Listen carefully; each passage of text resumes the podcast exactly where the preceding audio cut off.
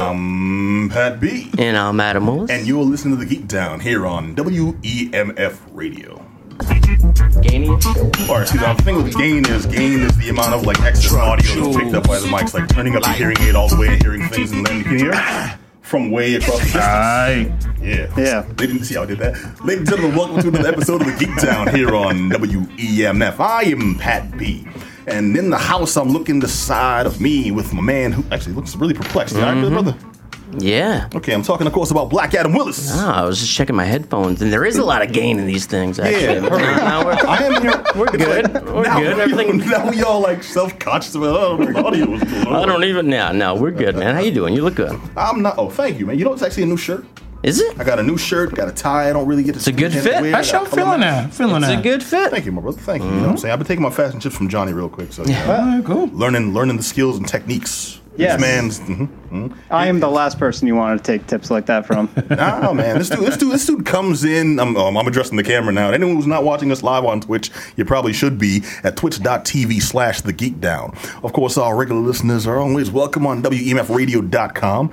And dude, we have an action packed, fun filled show for you. But as I was just saying, as I address the camera and adjust my tie, this man's daily attire that you wear and are so ashamed of that that, that, that like day job you wear. My work clothes, yeah. Yeah, dude, I'm, I'm, I'm, I'm, I'm, I'm taking tips from listening to you. Yeah. It is terrible. No. But yeah, yeah, you're you're actually looking like my best for work clothes is like your worse for uh, your broadcast clothes.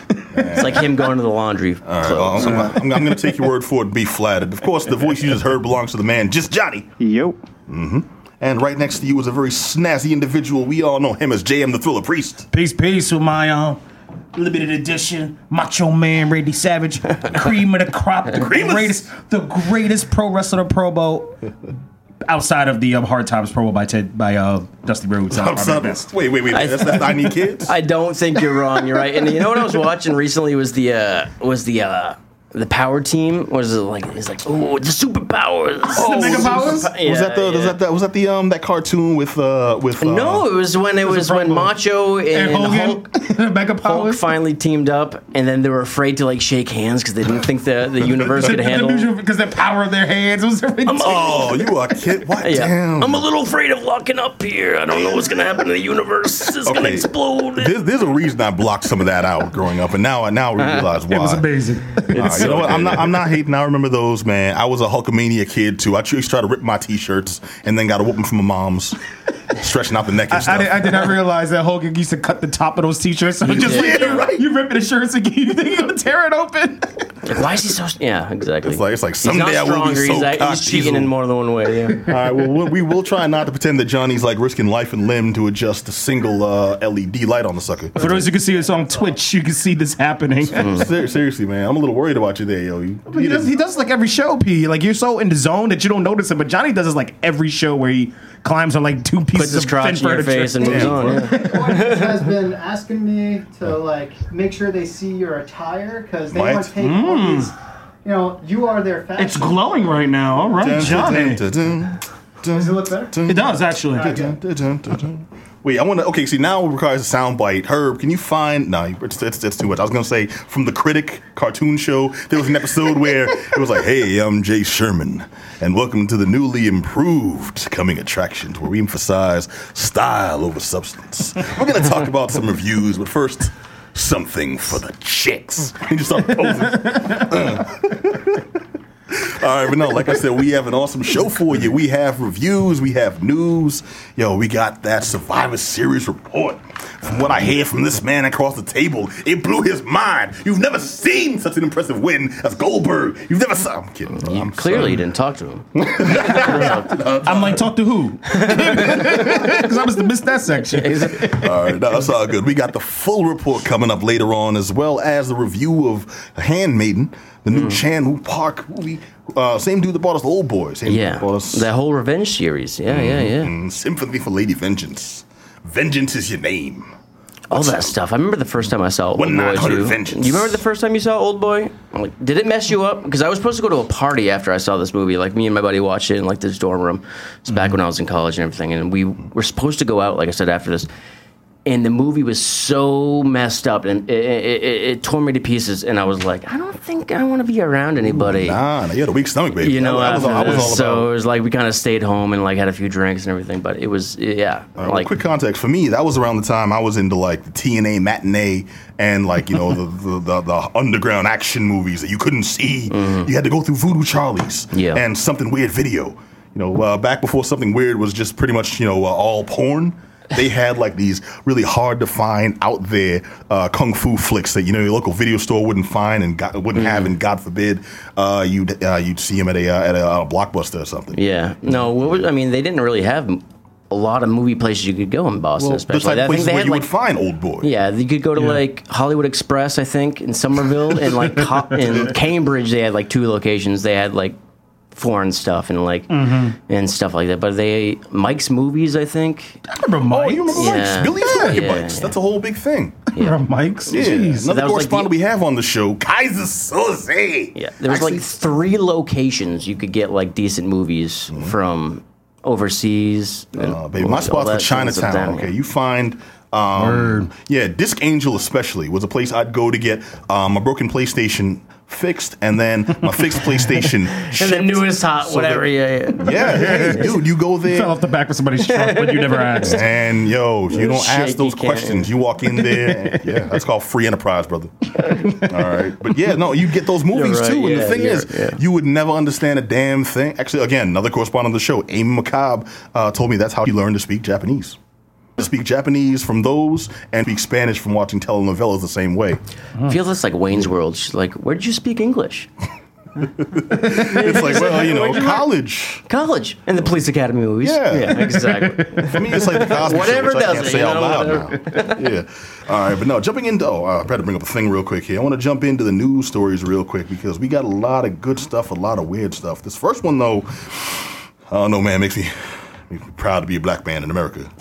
Some of you can't really say that often these days. Um, but now, this is a good thing, man. Not just as a black man, dude, as a comic fan. Now, the story we're talking about, March Book 3, uh, becomes the first ever book to win a U.S. National Book Award. Now, this is pretty much the Oscars of literature. Like, only top stories, prestigious things, Pride and Prejudice level uh, joints win this. This is the first time ever a comic book has, uh, has picked up the award. Um, now, it's about, uh, I got the dude's name here. What?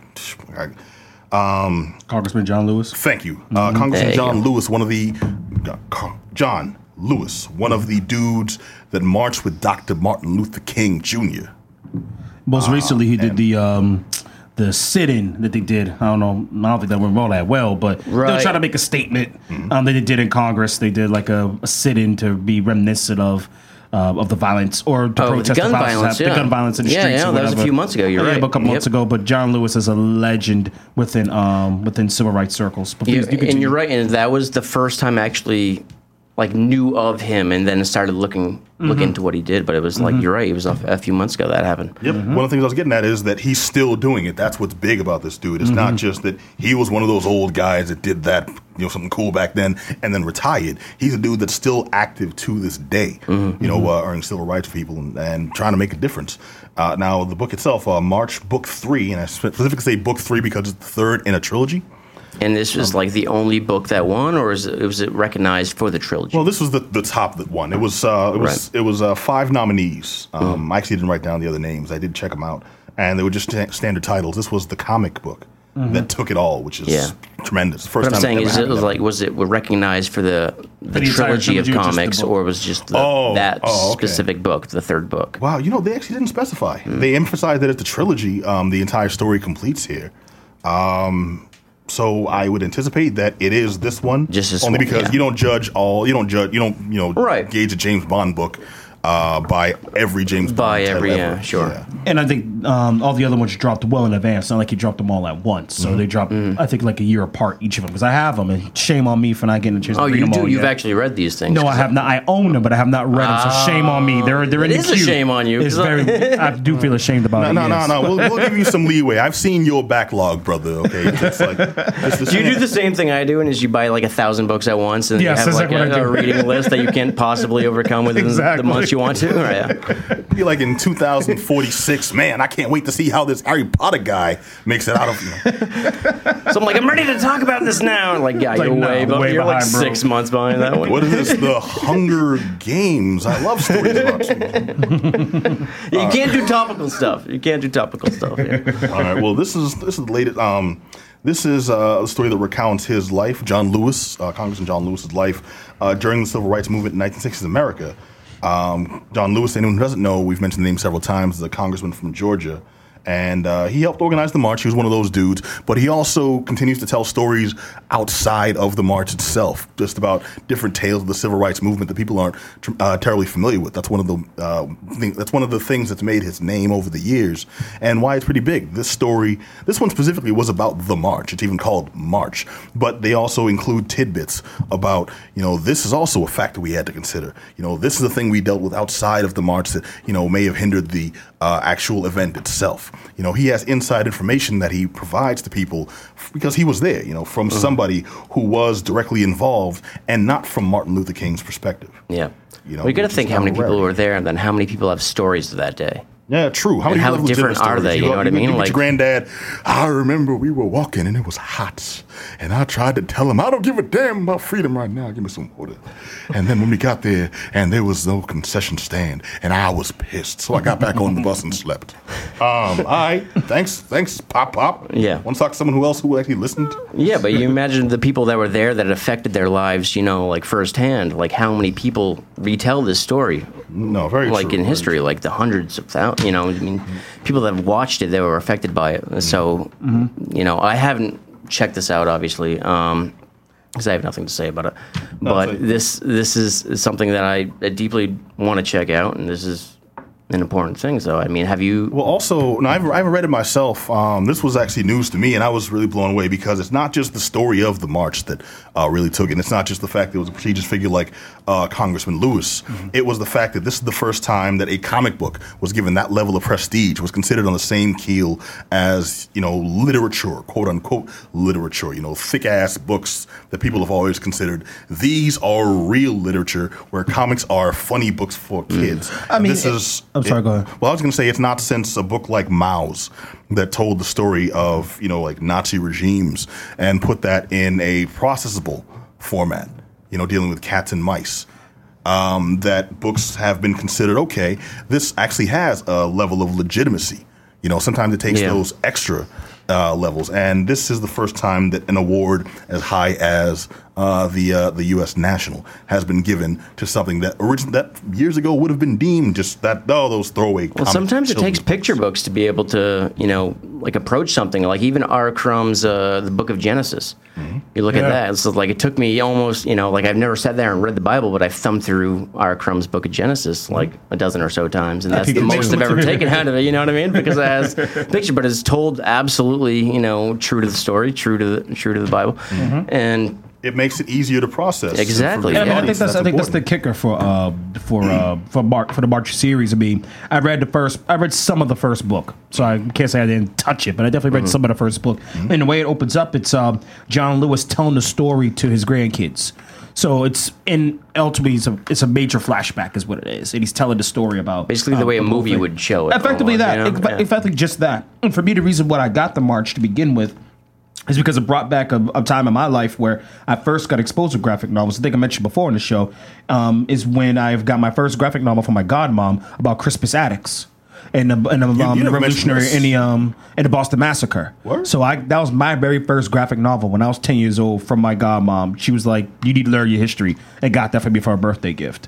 Um, it's somewhere in my mother's house in the in the basement of the attic, but it didn't mu- it didn't want wonders for me to be able to have this to see people that look like me in comics and were superheroes, but this was a real life story, and I think that's the kicker uh, for uh, for the March series that it does that. It it brings it in a tangible sort of way, like you mentioned, like with Miles and so forth, and I think that's that explains why. So when you set up the news clip saying, "Hey, this is this really happened," I was surprised, but I wasn't because the content is um, is palatable for folks to be able to take. Like you said, it's not one of those stand on the soapbox. I'll be lecture to you about what happened, you young buck who don't know. But it's to tell you um, in a very tangible sort of way via graphic novels. And it's, I think it's a testament to how well graphic novels are received in our society today. Okay, and see now that's important. A lot of people tend to forget that graphic novels are books. Yes. In comic form, they're illustrated literature, but they're still literature. And I'm hoping that this is the first like major step that will allow. Well, I mean, not necessarily. Oh, now it has to be every comic that you know uh, that comes out has to be considered. But no, maybe this will allow more allow open the door for more media of this type to you know gain that kind of acceptance. What could possibly have won it before? You know, though? for this? Yeah. Battle Pope, greatest hits. Nah. Uh, actually, do a lot of stuff, man. I mean, okay, one of my You're personal yeah, yeah. favorites. Um, there's a book by. Oh, actually, I was I was gonna say there's this book Quixote. Uh, that I actually picked up from Image Comics a while back, which is just essentially just the story of Don Quixote placed in a uh, more modern perspective, a mod- modern um, uh, environment, where still the original Don Quixote, and it paints him as an orig- an existing figure, but uh, as his time in history passed, uh, he himself, as a supernatural hero, didn't die. yeah. Um, but he kind of rescinded into the background and was living in modern times as a homeless man until you know a threat to the world came about again. But I think a better example uh, would be uh, this book, Pedro and Me. Uh, Pedro and Me by um, Judd Winick, a guy well known for being on uh, The Real World San Francisco. And Pedro, a friend of his who was also on the show, a friend he made on the show, and uh, was one of the most famous uh, Real World cast members ever because he was the first one ever on that show uh, to have AIDS. And- Okay, yeah, yeah, yeah. It took me a second to remember that. Okay. Yep, and Winick wrote this uh, wrote this book, very inspired, very dramatic, very touching and heartfelt tribute to his friend. That was Pedro's story. Yeah. you know his interactions with Pedro, and then all the stories that Pedro told him, leading up, uh, you know, up until the start of the from the start of the relationship until Pedro's death, and then some parts after. You know, uh, Pedro's one of the main reasons that he met his wife, also from the show, and was married to her you know, from then on, which is Hmm. kind of wild. It's all in the book, and it's really heartfelt. It's really like he pulls no punches, even though it's a personal story, and that's Yeah. awesome. And it was just this fantastic read. I got at the point in life where I was just like, you know what, I'm tr- I'm really branching out, trying to read new books. Let me take recommendations from folks, which I never do anymore. That is dangerous. as all hell. Uh, people have the worst taste. They will tell you the big, but this is like the one, one of the few times it worked out for me. Yeah, Pedro and Me by Judd Winick. I think this thing should have won awards a long time ago. The time it worked out for me, I listened to somebody else. I listened to somebody else's recommendation. The one time, one.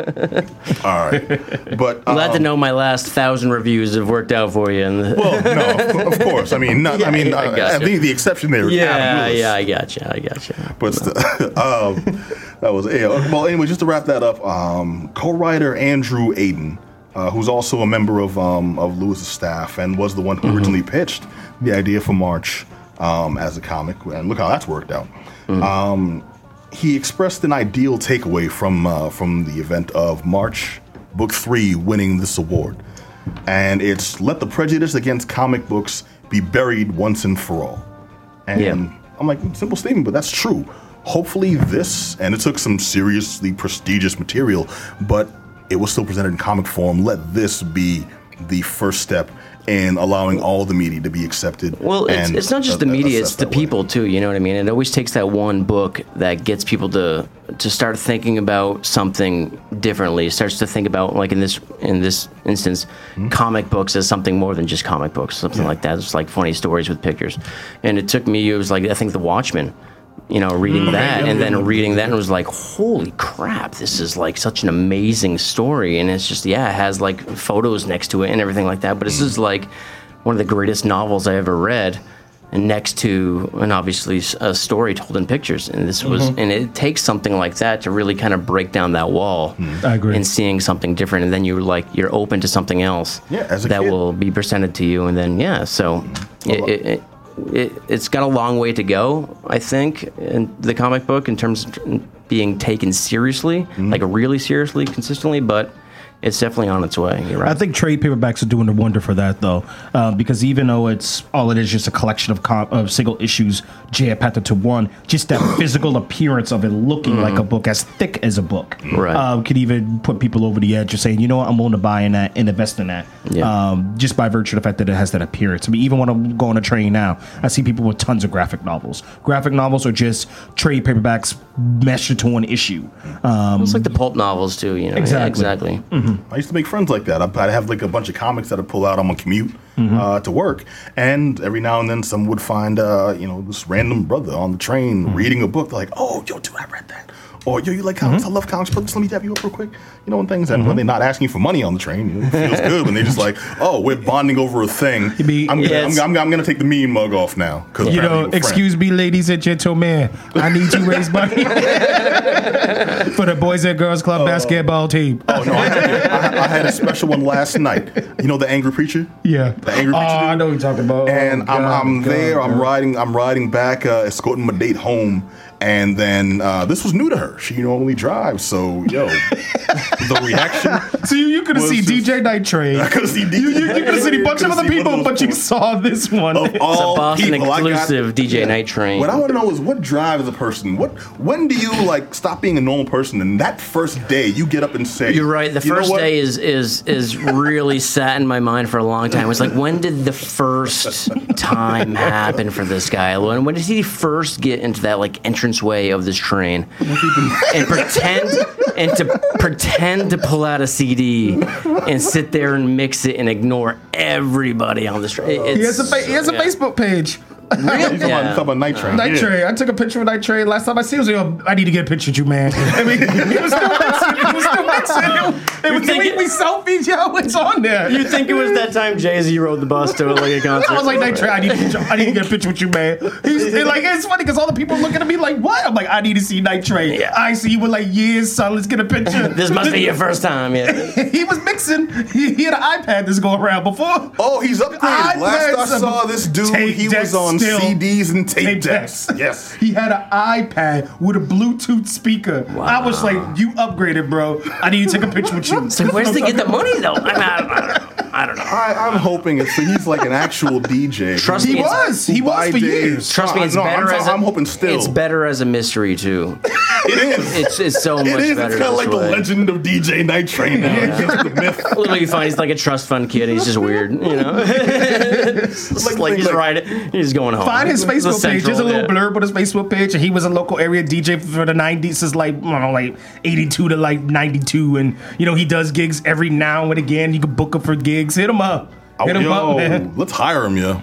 I, want to hire him to do this show I want to know what his day. gigs are too. Like that's the easiest. Go way. on Facebook, man. I think I, I'm, I think I'm either following him or became Bruh. his Facebook friend. One or the That- other. that's- that's the thing I need, I that need to get up happens. on that. I need to get up on that. I'm, I'm doing this, yo. I'm gonna I'm gonna I'm gonna hire him for the next party, yo. Have a surprise man. party. We can have him in the spring back with his little Bluetooth speaker, right? Yeah. His little mixer, right? His little iPad. It's private function. Now he'll be in the back playing Nintendo. Can't have that. he probably would, but like, forget your show. I, I'm I'm a surprise of friends. Johnny, when's your birthday? Uh, March. Jeez, man. Don't give me a heart attack, man. Thought I was gonna mess that up. Daisy Duke shorts on, whole nine yards. He like, Yeah. It was a little chilly outside, so you think he had jeans and like Doc Martens, you know what I mean? Uh, but I love it. He's, he's gigging no matter what kind of weather. He's always gigging in the most inappropriate attire. Be out in t-shirts. There's four feet of snow outside. mesh, Probably had- probably a had mesh how to- tank top. with, with the with the rainbow lanyard. The bad guy from Commando. Oh, yeah. Man, it's awesome. It's awesome. Oh, jeez. Boston Legends. All right, go ahead, man. Subway Legends. All right. Um. Okay. Dig this. The next story. This is actually more poignant than we just um wrapped up the vanilla pitch. Vienna, not vanilla. The, vanilla. They, they hate me. They hate me so much. That wasn't even a joke that time. Um, the Vienna pitch is the show that comes on before us. Very political and very politically themed, and they're nice enough to let me come on and you know discuss with, with them a couple of times. Oh, so that was that was planned? No. Because we were out there heckling like, did Pat just really walk in there, bro? Just sat down and grabbed the mics like contributed? like what? hey man, I am you very. just, you I am, just deboed Yeah. this show? Like what? Yeah. I am very. Don't make it seem like I'm the bad guy. Yeah, and Don't everyone sitting out there like we're we're, we're talking business in the we're out in the uh, the lobby area of the show, and then Mm. Pop, uh, Pat walks into This other show's going on. And he sits down and starts talking. I'm He like walks into the studio. citizen. I had. Like, like no, Pat like walked in the middle of the air of their show, right? If they had Twitch, you would see it. He walks in. Those of you who watch it, he's he walks and sit in Johnny's chair, and just started grabs a mic, just starts contributing to the conversation. Who's sitting here out, out in the lobby? Like, are you kidding me? Did Pat just walk in there? Oh, he was like, nah, Pat just sitting back, just chilling. like, no, he's not. He's pulling up to the table. Well, 'cause he when he has has a things to mic. say, he are you needs to- kidding yeah, me? You're right. Hey, hey, I, I, I, I gave Herb a high. Uh, uh, I, I waved at him. He knew I was here. That's That's, that's true. That's the only guy that matters when somebody else. Yes, sir. you don't tell the, you don't tell your co, you don't tell the rest of the team that you that you walking out on us, but I. I didn't tell. Hey, But still man, Herb. Prestigious ass story, y'all. Big- I, first, I am not a villain. I did not. Uh, nah, they, they, nah, they were cool with. it. I, I asked before I say anything, and no, I just had some uh, some information I really want to chime in on because they were talking about uh, they were talking about our president elect Donald Trump again. so I had, I, had, I had a few choice words. The Lord and Sid. Yeah. Oh, stop that! Stop Don't do that. what you just saw on Twitch, if you're not watching, is Johnny gets struck by lightning there. Um, but now the story is uh, the cast of the Broadway show Hamilton recently had an encounter with uh, president, with Vice, Vice President President-elect. Mike Pence. Uh, uh, as I call him, Vice President elect. It- it- it- All right, fine. Gotta monitor, brother. All right. Well, what happened is um, he uh, the uh, cast decided to deliver a message uh, to uh, to uh, Vice President elect Pence uh, as the, after, right after the show. And uh, this was premeditated too. Like they got together, had a meeting, wrote everything in a letter, and then planned. Once the show was over, before the audience leaves, we'll say, "Hold it right there, buddy. We got some. We got some. We got beef." We got some And yeah. mhm, the abridged version is um, we we are the diverse America who are alarmed and anxious that your new administration will not protect us. We truly hope this show, he's talking about uh, Hamilton, this show uh, has inspired you to uphold our American values and work on behalf of all of us. Now, um, since the event, uh, now this was just to, to let them know, it's like, dude, we're scared. You know, we are the Absolutely. people we I represent. mean, he speaks for definitely at least 50, 52 percent of uh, the American public. Yeah, no, very poignant stuff. They all gathered around one dude, and the dude that played um, uh, Aaron Burr. Amber, right? Aaron Burr, Yeah. um, came out and dude. delivered himself. He was designated the representative. He was properly voted in. That's Aaron Burr. I mean, come on, Aaron. Burr. No, I, I remember. I won't. The peanut uh, peanut butter the peanut commercial. butter yeah, commercial. everyone remembers that was a little One of the first anyone got that, you're off people. One of the first got milk commercials, right? Yeah. Uh, but no, since the event, uh, there's been a huge backlash in the media, a lot of uproarious tweets on Twitter. Um, uh, the most famous of which being from the president elect himself, Yeah. Donald Trump, who called the event. Yeah, seriously. I mean, Yeah, I. I can understand Well- people are upset. It, uh, the responses fell into two camps. It was either those that were like, "Yeah, hell yeah, right on, go ahead," and others who were like, "That was really inappropriate." It's That like it has That for the last however months. Yeah, however many Yeah. months. It's, And the the first thing I saw, thought when I saw this was uh is is two things. It's like one is like this is a group who thought they were very you know tough, kind of coming out and speaking, and then now they're picking on the theater geeks who made fun of them. Yeah. you know what I mean? It's is- like okay, What I, what I think is ironic is the image of omnipotence seems to be shattering in Mm. the in the I guess taking of the highest office in the country Hmm. by one of their own. Well, this was. So essentially what I mean, it be- wasn't. It wasn't an attack. Well, you know what I No, mean? it not wasn't. It was like the cameras flashing attack that he says. It was like we are concerned, we are scared. I hope you will listen to us. Yeah, dude, I listened to the clips. Very basic. it You know what I mean? Like that, you can look at that, and it was like we are not. You know, it's not like a condemnation. Mm-hmm. This was like we are scared. Please. It was Like- very calm. It was very. um It was just an. I mean, I definitely, I mean, I definitely hear you. speech. And normally, normally, um, maybe because of my role that I play or the position I'm in as a thriller priest, if you will, I try to look at things from multiple angles. But even with this, it's kind of hard for me looking at it from multiple angles because at its bare minimum, when you are the president or the vice president, and you go to a public place like that, you're gonna get asked a question. Mm-hmm. Yeah. You should you should expect that. You're on the clock So all so the time. so Yeah. all, all these all these folks who are screaming that it was unfair. You, I hate to say it, but you're stupid. you're because right. I mean that's you, the that, that's your job. You you were constantly on. We are president and VP. Exactly. So even There's if they no- did attack them, even if they did attack them, Which they you did take not. That, which they did not. But even if they did, bro, you take that on the chin. You are the VP elect, man. You're on. They're gonna talk. Did you think you're just gonna be able to show, sit in the back, and just be like, okay, I'm glad y'all entertained me. Yeah. I'm out of here. Like, no, of course they're gonna address you. I mean, they like address you- the president. If you're a governor, they're gonna address you. Hmm. Like, that's just what you do. That's your job. So If you're the what's local your bootleg problem? man, they will ask you what you have coming up. exactly. Well, the thing is, it's like in a, uh, President Obama didn't get any of this. He got sent pictures of watermelons growing on the lawn of the White Oh, House by his own, like the neighboring party. Mm. Yeah, selective Like memory he- is very popular Yeah, when and you he have. dealt with it like a man. You know, like. ah. I love that man, yo. I mean, and I this mean- is one of the first shows we've kind of like uh, brought up some of this stuff, and, this, sort of and we're Well, not 'cause going to this is the first time it's really been it's really been relevant to like geek, the pop culture news and everything. You're right, and But the fact that the president got involved and demanded that they apologize on President Twitter. elect got Excuse me, the president elect. You're very correct. and that you thought it would be something different. well, I mean, did you, I mean, did might you really be, think so? Might be an issue too. Is like, oh my god, he's saying all these things. He's imploding. He's imploded a thousand times. I'd like to understand. Let's- I'd, I'm like, somebody Let's just need to take his phone away. Like, bro, give me your phone. It's not gonna You- happen. You're, you're drunk. Give me your phone. It's not Like, gonna happen. I'd like I'd like to remind him he's not considering the big picture. Think about the worst case scenario of what happens to presidential people when they go to the uh, theater, Lincoln. Um, now his actual quote is, "What's up? What happened? No, What- keep I'm, I'm- people Just- pointing at me. No, I You just. want to say? I, I'm sorry. I, I just got that like wicked late. Oh, okay. All right. um, no, his actual quote itself was, um, "The theater must always be a safe and special place." Uh, now, ironically, the that, wa- that, that was the quote from uh, President-elect Donald Trump himself. Now, what's, what's what's bugged out is the person least upset about this appears to be Pence himself. Right. He was there. He was in the thick of it. He was the target of this. I think he's at And- the lunch, probably. Yeah. Oh, may- maybe, but he Yeah. gave a. Uh, now I watched the actual um, delivery of the speech itself. They were very calm. They was very. Uh, it was very controlled. There was no vitriol. It was just. It was just. Um, look. You're right. He was Mr. there. He Pence, actually heard it and he understood. You know what I mean? Opposed to being Yeah. like on the internet and then hearing a headline and then exploding. You know what I mean? Instead of Yeah. watching. And I mean, at the You're same right. time, much There's of his that. much of his due to the fact that he actually has experience as an executive, As a politician, as a you're right. politician Even in the though he- executive branch. I mean, he was he's governor of um, Indiana, so he I'm pretty sure he's been around um, different shows that happened in Indiana where they pulled him aside or they addressed him right then and there. This is not his first rodeo, so he's been there before. Mm. Yeah. So I think that that that's what we expect from someone who's like, well, I'm not offended at all because what those sort of things that I kind of knew was going to happen, Mm. you know. But once again, like you mentioned, Adam, when it's somebody who doesn't have that sort of experience of being a presidential or someone serving in government in the executive branch specifically, when you're a reality TV star, Um, it's an issue.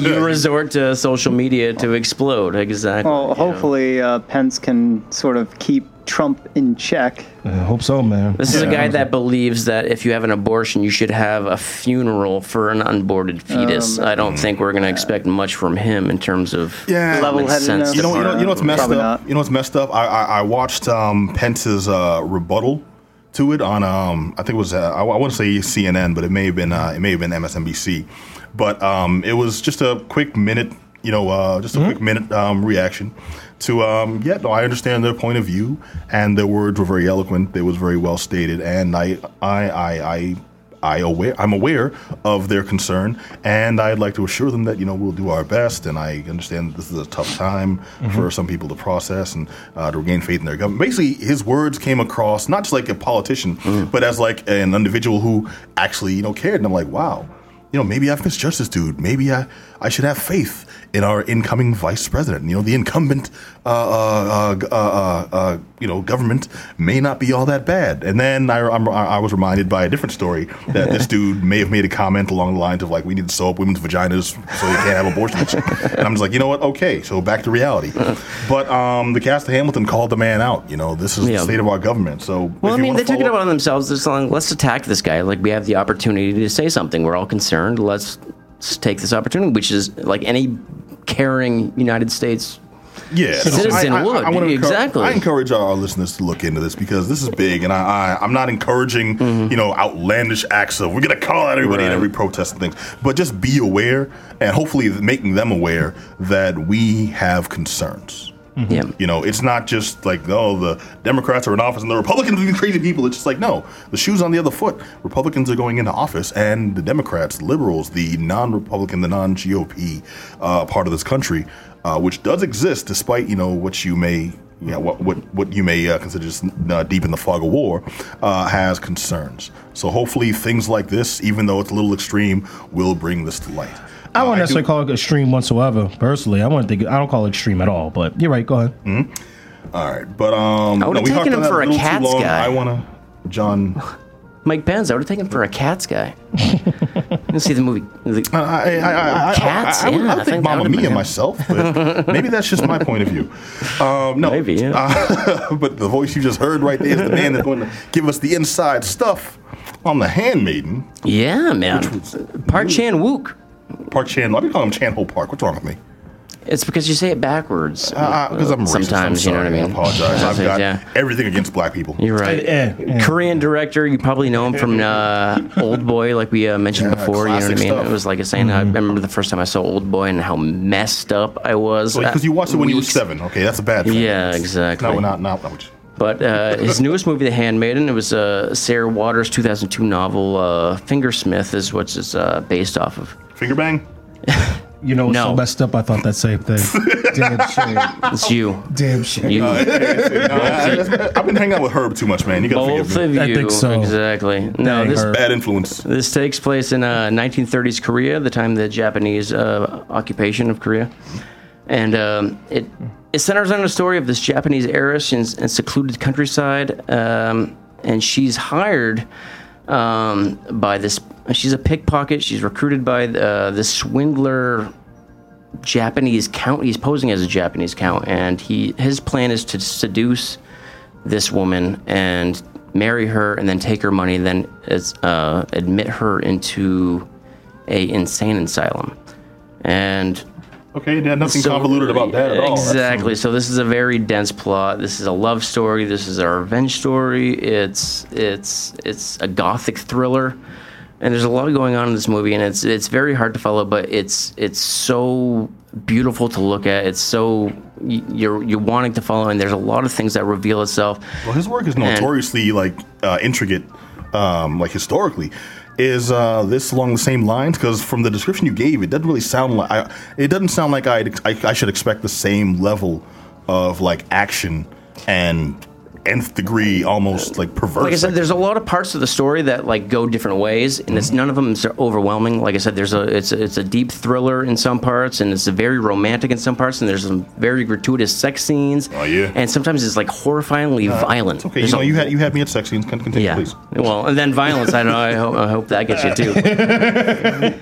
but And and, and, it swings from these these these these different uh, plot points, and, and some of it is is really gnarly, especially the violence. There's torture. There's like these hor- there's like blood splattering everywhere, and then it's like sex, and then there's all this different stuff. I've never heard this these things to offend you in a movie though. No, I'm not saying it offends me. I'm saying like it could if it dwelled on each one of them gratuitously. Got you. But it happens to be part of the story, and it happens to be necessary to to furthering the story along. So it doesn't just sit there and dwell on each one of them. Mm. Like it doesn't sit there on a sex scene for like 15 minutes and like you're like okay, it's definitely past its Yeah, no, you only need two, maybe yeah, two and a half. You're right. exactly. Well, well, four for taking it. And so, so it, it it swings from these parts, and then it ends with this beautiful twist that I obviously won't give away because that's some of the beauty of the movie. But it is is such a, a pleasure to watch. It's obviously in subtitles, and there's it's a very dense plot, like I said. So it takes some patience, but if you sit through it, it's it's definitely a fantastic movie to try to get through. Uh, wait, there was another movie called The Handmaidens, right? This isn't like a follow up or sequel or anything. Like I said, this was based on a book. I know there was a movie, an old, it was an old Korean movie, but I don't think it's the same thing. no. Okay, okay, that's different. Yeah, All right. I believe so. All right, The Handmaidens, dude, and this is in theaters now. Yeah, absolutely. Park Chan Wook, man. Nice. That's that Coolidge, obviously, where anything decent's playing. Loving the Coolidge. See, I, I've always been a Kendall guy. I don't. We know butted heads over that, but the Coolidge does some good stuff. Coolidge is some really good stuff, Not man. gonna sleep on the Kendall though. No, I go there too. All right, cool. All right. Just checking. Got to make sure we didn't have to have a knockdown and drag out, uh, geek down free for all. all right. Uh, now I look across the table at JM the Thriller Priest. He Yes, wants to yes. remind me that he is not my Negro. No, I'm not. I'm like, come on, man, we go way back. And he was like, forget you. I'm, I'm, I'm kidding, brother. You have a movie review, bro. Uh, lay it on us, please. Yes, I am not your Negro. It is uh, by Raoul Peck, uh, who's a Haitian-born um, director. Are you shit? I was waiting for it. I was waiting. I was waiting for it too. Like, come on, say it. Drop it, P. Drop it. That's my people, yo. That's my. That's my uncle. We go back. It's my only other soundbite if you're from was like the first Grand Theft Auto. Wait, I remember that too. That was corny. They got these cats horrible. leaning out the car. Mooey, mooey, mooey, mooey. It's like that's not what people say. That's not. Wasn't it so horrible on so many levels? I was like, from the first Grand Theft Auto. All right, my bad, man. All right, that's all good. to derail So, you. no, it's all right, man. Um, so this, this 90 minute long movie, I saw it at the Brattle uh, for the Boston International Film Festival. Is how I saw it. So uh, great film. Um, it's composed entirely of the words of James Baldwin's unfinished piece. Um, Remember this house. Um, he only did 30 pages of it before he actually passed away. So Sam Jackson is the only person listed as a character in the film because he narrates the entire thing. And like I said, the entire movie, all the all the dialogue in terms of uh, the storytelling, if you will. Oh, so the actual title is "I'm Not Your Negro Mother." Mm. I still would have saw if that was the title. so Sam Jackson does an amazing job narrating it. When I walked in to see it, I was like, hmm, I heard Sam Jackson's here um, watching this. And some, you know, no offense, gentlemen, some stereotypical um, Harvard Harvard um, film student with the freaking beady cap. Oh, you got some some some walking Trevor. around, walking around with his hemp shirt and his freaking Birkenstocks in the winter. Um, it's like this is Sam Jackson's greatest film, y'all, whole year. I'm like, some Chadwick. I was sitting there like, what? The whole sir. year? But all right. But I got to give him his due. It was just amazing to hear Sam Jackson tell this story through the words of James Baldwin. And ultimately, this narrates um, the lives of three people that Baldwin knew intimately um, their lives when they were alive and as well as their deaths. Primarily Martin Luther King Jr., the Reverend Dr. Martin Luther King Jr., Malcolm X, and Medgar Ev- Evers. Um, so he, ultimately, his goal was to interact with them and talk to him throughout the civil rights movement, in which he did. But ultimately, um, he tells a story about how he worked with them and how um, they were ultimately three men with similar goals, even though they crossed paths very little. Um, but they still worked for similar goals. And ultimately, when they died, his visits to their families and connecting with their family and just the issues with Black America, um, in terms of blacks in America, rather, is what he addresses throughout the film. Um, it opens up with um with t- with, uh, with a clip from the Dick Cavett show, and for those of you who are on Facebook, you've probably seen the clip come tons of times of Baldwin just spazzing out about um about racial inequality and that sort of thing. Um, ultimately, took that whole clip and used that throughout the movie in speeches from Baldwin and presentations from Baldwin in the midst of um, these excerpts of uh, Baldwin's text. Um, as in addition to Baldwin's text, is also clips of him writing letters to his editor as well, explaining to him this is my idea for the text that I'm writing. So it's just amazing to hear from Baldwin um, because it's just great to be able to hear this man's words. Um, even though he's long gone, um, but his words are resonant because of the state of affairs which we're in right now. there are Absolutely, clips that are inserted from Ferguson. Uh, there are clips inserted from different civil rights leaders as well. Um, but like I said, the primary text of this film is his his unfinished work. Remember this house. Yeah. So overall, it's a great movie, and I definitely strongly suggest you to watch it. Um, I see a couple of listings on YouTube saying that it's on there. I don't know. I'm not sure if it's one of those Rickroll things where you click it and it says go down to the description to find a bootleg. I don't know. Dude, that I'm just saying, just buy it. Disrespectful stuff. It's like, It is. I have it. Never gonna give you up. Never gonna. I'm nah. I can't do it. So I'm not sure if you're gonna get Rickrolled, but I'm telling you right someone now. mess around, put him in blackface too. You know what's gonna happen. For real. But I'm telling you right now, Magnolia Pictures optioned it, which is great. And it's to be in theaters across the country February 3rd. So I'm very glad um, for that. So if I got to tell you to watch a movie, watch this. I'm buying this. Um, it's an amazing film. I mean, some of the places already, some of the different um, um, critic um, critic organizations gave it a 96 um, out of 100, 7.3 out of 10. So I mean, it's for me. I give you a thumbs up. Go see this film. Cool, cool. All right. It's called once again. I am not your Negro. Oh, brother, please. We dapped him and everything. That was just for show, brother. that was just for the Twitch audience. I don't even like this guy. no love. No love. All right, it's okay. Herb's got my back. Woo. There you go. That was fake too. Herb Oh, knows. Stop it. As soon as, soon as Pat walks in the room, we look at each other like, never liked that Negro to begin with. Hey, hey, hey, hey, hey. All right. Well, um, I'm, I'm, I'm trying, I'm trying not, I'm trying hard not to say the line. I can't say the lines on Say soda. I'm not gonna, I'm not gonna do it. I'm gonna say if you don't say it. Man, I, no, you got the soda. You go ahead. As Go I ahead. as I sip my soda, for me, bitch. then I'm then I'm sure somebody's spitting it. Y'all need to watch the Chappelle show if you don't know where that came from. Watch the Oh, Chappelle no, show. know, they know where it came from. I know these people. Like your haters ball. All right. Well, I'm going to talk about a comic that I got to check out called Space Battle Lunchtime. Now, um, they just released Volume One of the graphic. This is uh, the collection of the first six issues that have been running over um, the course of 20, uh, 2016, and for all intents and purposes, it's just a light, um, you know, kind of a funny book about a woman who's tapped to, by pure happenstance, tapped to compete in a uh, an intergalactic level Iron Chef, Iron Chef type competition.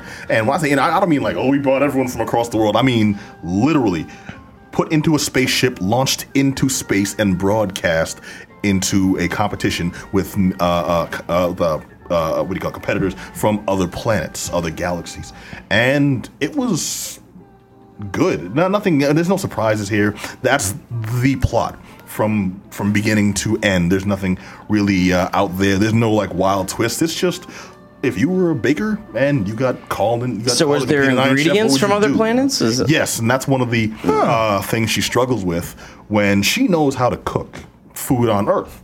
But when you're like, uh, okay, this thing looks like an egg, but it smells like you know a beef bourguignon, and it tastes like a lemon. You know what the hell can I do with this? When the uh, the uh, actual uh, challenge today is soup, you know things like that. So she's dealing with those, and they work that into kind of. You'd think they'd work the comedy in more, and that's what I, one thing I, I did have to I did notice and have to kind of call it on it's a funny book, but it's not raucously funny. And that's a real nitpick uh, of a uh, of a critique because what I find funny might not be what you find funny, might not be what you find funny. I myself am a culinary connoisseur on an amateur level. You know, basically that means I'm a brother that can cook. But I'm not a chef. You know, I'm not a Homeboy RD. professional homeboy. Chef Homeboy RD. I'll, I'll, I'll take that, sure.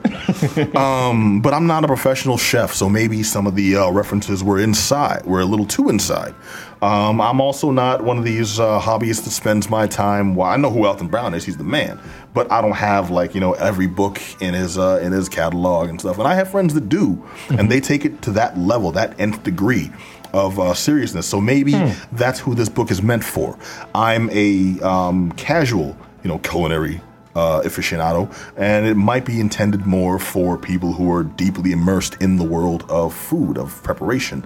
You know, who watch Iron Chef know the characters, know uh, the difference between Mark Dacascos hosting and uh, Alton Brown hosting. You know, they'll know why Morimoto may be overrated because the real champion and something. I'm, I'm, I'm, all, I'm all about Guy Phil Master. Fieri. I'm about to say that Is too. all day. all Rachel day. Ray, let's get it. So it sounds like this book is an acquired taste. I, I, I hate you so much. I hate you so much. All right. Well, anyways, um, the book is called Lunch Battle Space Time. It's well, excuse me, Lunch Battle Snake. Uh, uh, uh Lunch Battle. You threw, threw me way off. Damn. Lunch Space Battle Lunchtime. Clap of approval. I'm sorry. Man, man. Okay, shame on all of you. You're supposed to be on my side here. All right. Look, it's called Space Battle Lunchtime. Uh, I dig this. Lights, camera, snaction. All right, it's by- that was good, but you know it was. All right, it's by uh, Natalie Rice um, and Hillary Thompson. Uh, quick edit by Robin Herrera, and it's it was an enjoyable read. Despite my critique of the comedy itself, it wasn't not entertaining. You know, I wouldn't recommend anyone rush out and, ch- and, and pick this up unless they are specifically a, uh, a fan of cooking shows, of cooking competition shows, and of cooking in general. You know, if you're really deeply into into uh, uh, um, There's only a Bourdain's backstories, for that. then you want that. um, I would recommend check it out if you're a fan of those already. If you're not, eh, there's other things you can check out just to pass the time. This is just a fun book. Uh, Space Battle Lunchtime. The uh, graphic volume one is out right now. Light Camera Snaction. If you want to check any, out any of the individual issues too, you can get those at your local comic shop. Now, I want to find out what's going on with WWE Survivor Series. 'Cause I've heard things, brother. Yes, you have. All right, I'm gonna try to uh, break through this quick. You might have to throw a little timer on me, brother, because uh, uh, I'm trying to make sure I give due diligence. You give the information you feel you need to give. The people want to know. As my man is pulling up the timer anyway. we, we on camera, brother. They see this. They see this. And okay, that's that's, Ooh, that's a lot of time. Okay, brother, you ain't lying. I'm, Thank I'm, you. I'm looking out. Yes, you are. All right. Because I'm going to break down NXT's Takeover 2 because that was the night before. Okay. So, I mean, and um, as um, as Samoa Joe would say, the new NXT champion, um, Triple H tells us we need to set up these weekends that they have to compete against us, which Like is Samoa great. Joe, he got small hands. Samoa Joe's hey, you're a mess. You're a mess. So NXT Takeover took over, uh, took took place into uh, in Toronto. Um, it's a great show. Overall, great show. One of my favorite shows. I'm to highlight just a couple things. One, Bobby Roode's entrance was one of the greatest entrances I've seen in pro wrestling in a long time.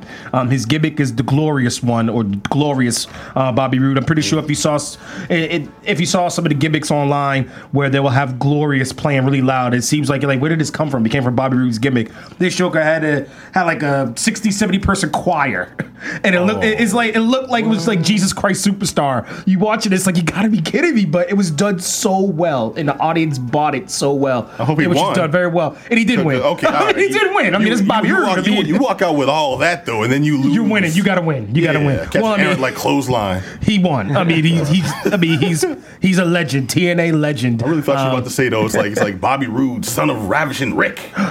to the, yo, out- legit, legit gets gets that all the time. People think he's Rick Rude's kid. It's like, nah, name spelled different, bro. I'm not his kid. Man, okay, okay, we, you you say that, but watch the, DNA test gonna come up one day, and he gonna walk in, that choir's gonna start singing, he's just gonna do this. It's on. It's on. So it was a great match. Um, it, it, it made Tye Dillinger look really good too, who's um who's a local Canadian guy, um who's on a come up. So man, even though he lost the match, he still looked great because Bobby Roode is a great wrestler. The Revival, which is probably the best tag team I'll say in all of WWE, dropped their titles to this team. Um, corny name, but it's that they have the whole working man gimmick, DIY. I'm like, that's really the name, bro. like we really couldn't get creative better than that. But nice match. The Revival, like um, the Revival dropped the, ti- the titles to them, and the Revival's the first two-time champions in um, NXT, so it's really good for them to drop the belts to this up-and-coming team. We'll see what happens. Mickie James, haven't seen her in forever. They say she last she wrestled she last wrestled WWE six years ago, but I could have sworn it'd been longer than that. Wait, still, in, still in shape after all that time? Still in shape, man. She's damn near 40. Um, I think she's like legit 37. Still looks Oh, good. yeah. Um, she fought Asuka for the title, and Asuka beat the hell out of her, but Mickie James made it a really good match. I'm just, it's just really glad to see a woman who's a little on the older side still able to go. Yeah. And she pushed it. She I was really impressed. You just made Adam's Mickie day, James yo. He loves a gilf. And finally, Samoa Joe went up against Shinsuke Nakamura, and Nakamura's interest was amazing too. I mean, um, because his instrumental music's primarily of uh, violin strings. The la- last pay per view they did, they had this famous black guy, which I remembered his name. Um, he was the one who actually played the violin for Nakamura to the ring. So instead, they had this go around. They had like twenty violinists. So they have violin, viol- violinists playing as he's walking down the aisle, and when he gets into the ring, there's about six violinists in the ring.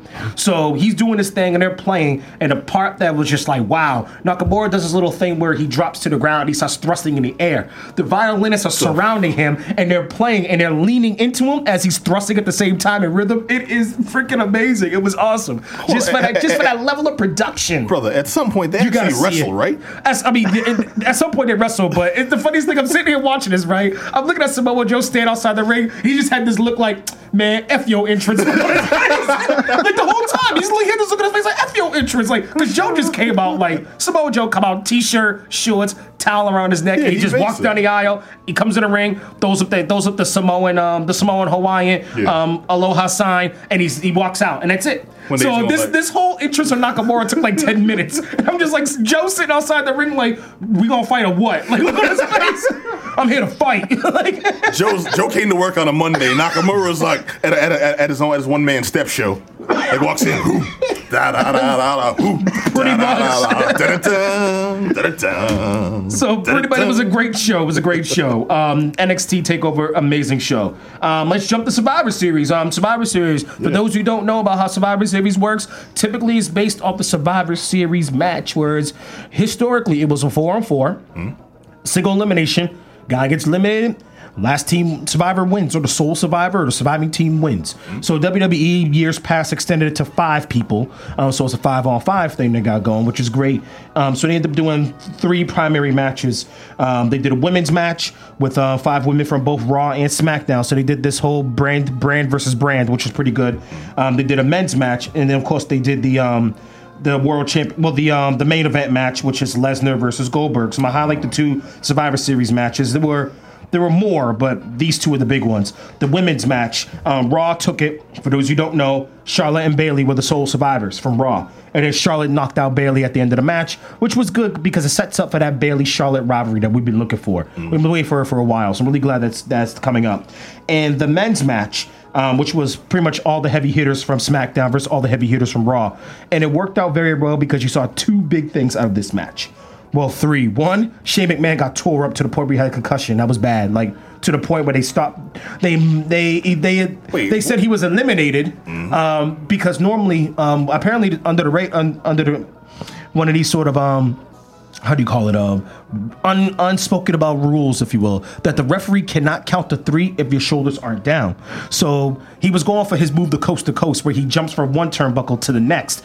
A flying drop kick to the person who's like in the corner of the second turnbuckle. Yeah. um he went for the jump.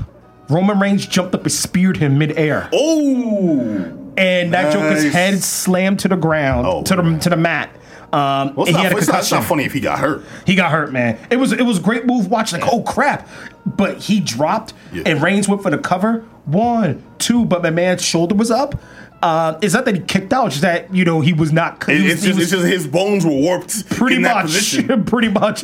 Then the ref is like, I can't count three because his, his shoulder is up, and Reigns gets up looking dazed, and McMahon's not getting up. Like his eyes are just bugged out. Like what the hell's going on? so it's looking pretty bad. The refs, the ref just like on. does this whole points to him, wrap this up. It's like Yo, Shane hold on, McMahon's brother, been brother, eliminated. Pause, pause. Oh, okay. Because my, I was really hoping you were gonna say so. They weekended Bernie's them into the Waving with his arm connected. Yeah. oh, you know, Shane's fine. Don't count out now. He that just Bernie's head bobbing. They got them violins. Right? What are they? I can bring those out again, get them dancing. What are they playing? What are they playing? Monopoly in that too? It's like they play that, play Monopoly in that. Yo, why is every ten dollars sto- on a beauty contest. Why is every story with Shane McMahon about him getting hurt and some ridiculous high flying? The last time you mentioned Shane McMahon, When he jumped off the damn he cage. jumped yeah, off the top of the sucker. When he was when he crazy, climbed though. up, said a quick prayer, and then jumped. the part that's crazy, though, his kid was at this one too. He's like, "Yo, stop Yeah. bringing your kid to this, bro." So one of the things that I felt was No, like, he you needs know, to, he needs he needs his he needs his second his uh his uh what do you call it his next of kin there in case he needs a kidney. yeah, for real. But I mean, it's one of those sort of things where it was like, it was. I felt proud to be a wrestling fan because when this when this part happened, it was just like, wow. Mm. Um, McMahon's freaking out. You can definitely tell the guy's not clearly there. His eyes are glazing over. the course. rep, the rep does the quick. He's been eliminated. Everybody's like, what the hell's going on? How did he be eliminated? Like he didn't kick out. But his shoulder wasn't down. It's like, nah, this brother's clearly like lights out, lights out. Get him out. By eliminated, he Um, means dead. You're a mess. so Randy been Orton, eliminated. so Randy Orton Wrestling breaks for keeps. character. Peep game. You thought Randy, you were watching Survivor Series. You're really watching the Kumite. Sorry, sorry. Randy Orton breaks character, walks over to his family, and tells him, "Yo, he's gonna be all right." And it's just like, wow, like that that level of professionalism. Mm. Like he made it look slick though, because like he looked, he walked over to just lead on the friggin' on the friggin' turnbuckle on on the um barrier there, and just said to the kid quickly, "Your dad's gonna be all right. Don't worry about it." And then got back to the fighting. It was just like, Confident wow, professional. Then he did the he did the Orton pose afterwards, right? he should have. He put his hands out. He's So, like, "Your dad's gonna be okay, cause I'm the greatest in now." so overall, it was a great match. Um, oh yeah, two things also happened in the match. So one, um, McMahon getting knocked out. So that's I guess zero. One would be um, when the Shield reunited briefly, and that was awesome to see that. Um, even though they're on different brands, um, Roman Reigns and Seth Rollins were on the Raw brand. Um, Dean Ambrose came from the outside in his SmackDown shirt, and they both, and all three of them did the did the Shield power bomber to the table. They power bombed AJ Styles, but the crowd went nuts to be able to see um, these two brands come together. It's like a temporary reunion that people have been waiting for. They've been waiting for the Shield to get back together, and they're not officially together, but it was a nice little reunion. And finally, um, It's just we don't have legit beef. We're tight. pretty much like we're doing different things, but we don't have legit beef. So it's really nice for the fans because they've been waiting for the Shield to reunite. I don't, I, don't, I, don't, I don't talk to these cats at Christmas, but I'll still send them a card. Yeah, I can say that. Um, and finally, um, Luke Harper came back for the Wyatt family, and the Wyatts ended up winning. So it was um, Bray Wyatt and Randy Orton. They took the match, which was awesome um, because it, it was one of those sort of situations where you were scared that Roman Reigns, Roman Reigns is going to just Superman his way and just beat these two powerhouses and win the match again. Um, but Vince McMahon did a great job and realized that if you force Roman Reigns down the throats of people again, they're going to lose it. So Roman Reigns lost. So it was really good to see him lose, even though he was the sole survivor for the Raw team. That shows they're paying attention then. So And that's the argument. But um, as I see my time ticking down, uh, that is not the case with Lesnar and um, Goldberg. So Oh, when Lesnar and waiting for this. Goldberg went down, yeah. The match was about a minute and 20 seconds. Mind you, there was a huge buildup for this. the video game tie in, the WWE 2K17 tie in, this whole Lesnar and Goldberg haven't fought before. And the people's like, yes, they did. They fought at WrestleMania 20. At WrestleMania 20, they fought before. Okay, yeah, they did. But uh, Goldberg, uh, Lesnar needs to get his revenge. And Lesnar's the one who who beat the streak, who beat the Taker, and da da da. They So they built this up so much for a match to last a minute and some change. Um, and I get it. I listen to all the different wrestlers and different insiders, people who work for WWE, all try to push the story like "It- it's okay though, even though it was a squash match. It's okay that it was because in the end we need to make sure Goldberg looks great. And I'm like, that's garbage because you could have had Goldberg look great without making Lesnar look so bad. Yeah. I Because in my in my mind, after all this work you put through with him beating Taker, him fighting Orton the last pay per view, busting up Orton's head, you build him up to be this monster. For him to get beat with three Goldberg moves in, a ma- in, in in roughly ninety seconds, it's almost insulting to the fan. Mm. I, I knew you're gonna have. I mean, we all know. Come on now, we all know that Goldberg was gonna win. Mm-hmm. That's a given. He's gonna win. But you could at least made the match five minutes. It's almost insulting to the fan to say we're gonna squash him, and and yeah, of course Lesnar can come back from this. Yeah, you could. I mean, WrestleMania's gonna be where they're gonna fight again. We know that, but it's just insulting to the fan. Goes in line with that. Goldberg's whole career, though. It does. sure. It does go in line with Goldberg's whole career, but he could have done that to anybody, anybody. But you took your best guy. I mean, it's, it, I mean, it's, it's, it's for me, it's the equivalent. I used this earlier of the finger poke of doom. like you, you, you know, the title was gonna get dropped, but you're gonna do it that way though? I mentioned it earlier to P. Like it's kind of like when I watch a horror movie, I know the black guy's gonna die, but it's like the black guy not getting slaughtered by the zombies or by the killer, but the black guy dies because he had pneumonia. You know, what I mean? it's just like, are you kidding Like he's gonna die, but pneumonia though. Nah, you know. brother, look at it this way. I mean, okay, that is that that's disappointing, but it's just like I can see at the very least from a business standpoint, they did it to prove a point. And Yeah. it's not it's not popular, but it got their message across. It's like Mm-hmm. if you ever watched Star Trek: The Next Generation, anytime they had they wanted to introduce a new badass, what did they do? The first thing they did was they came on, they broke onto the Enterprise, and they punked Worf for no reason, whether or not he was there, because we'd say we got to find the badass and make him a biz natch, Mm-hmm. and that's what they did. They got Brock Lesnar, the Beast, Mm-hmm. and they did everything short of. If you've ever seen The Longest Yard, Goldberg Yeah. was in there playing Yeah. the dude with the really big dick. Yeah. All, all they did everything short of having him smack uh, uh smack it on uh, on uh, on Lesnar's forehead. Yeah. Yeah. So I understand what they were doing from a uh, I get it too. A, from a business point of view, and it could have been worse. But You're right. It could have been worse. but overall, great pay per views this weekend. So definitely check them out. Despite my opinion on the way it finished, check them out. Yep, and uh, YouTube finger Poker doom. If anyone didn't catch that reference, you really need to be in the know. All right, thank you, brother. Thank you. No Appreciate it. problem. All right, and this has been the Geek Down here on WEMF Radio. I want to thank you all for joining us for another action-packed, fun-filled show. I want to thank my homeboy Black Adam Willis. Yeah. All right, want to thank JM the Thriller Priest. Peace, peace. Want to thank Just Johnny. Yo. Want to thank DJ Herbie Herb. Yo. And of course, want to thank you all for catching us right here on WEMF Radio. You can hear us uh, every Monday night, 9 p.m. right here. Or if you heard anything on this show you want to chime in on and keep the action going, you can hit us up at geekdownradio at gmail.com. Or you can also just go to the website. We got a contact section there. Get the information. That's geek-down.com. Also, hit us up on social media. We're on Facebook, on Twitter, on Instagram, on iTunes itself. Mhm. Yeah, yeah. Forgotten any of them. And also, for those of us that weren't watching, you can check us out on our beautiful faces here on twitch.tv slash the geek down. If you go to WMFradio.com on the on our um, show page, all the social media links are right there, including uh, a list of the SoundCloud links. You can hear clips, you know, get inside information, any sh- any back shows you may have missed over time and catch up. And you can catch us right here every Monday night, 9 p.m. Like I said, same bad time, same bad mm-hmm. channel. We look forward to catching you next week. Until then, be excellent to each other. Peace. Peace.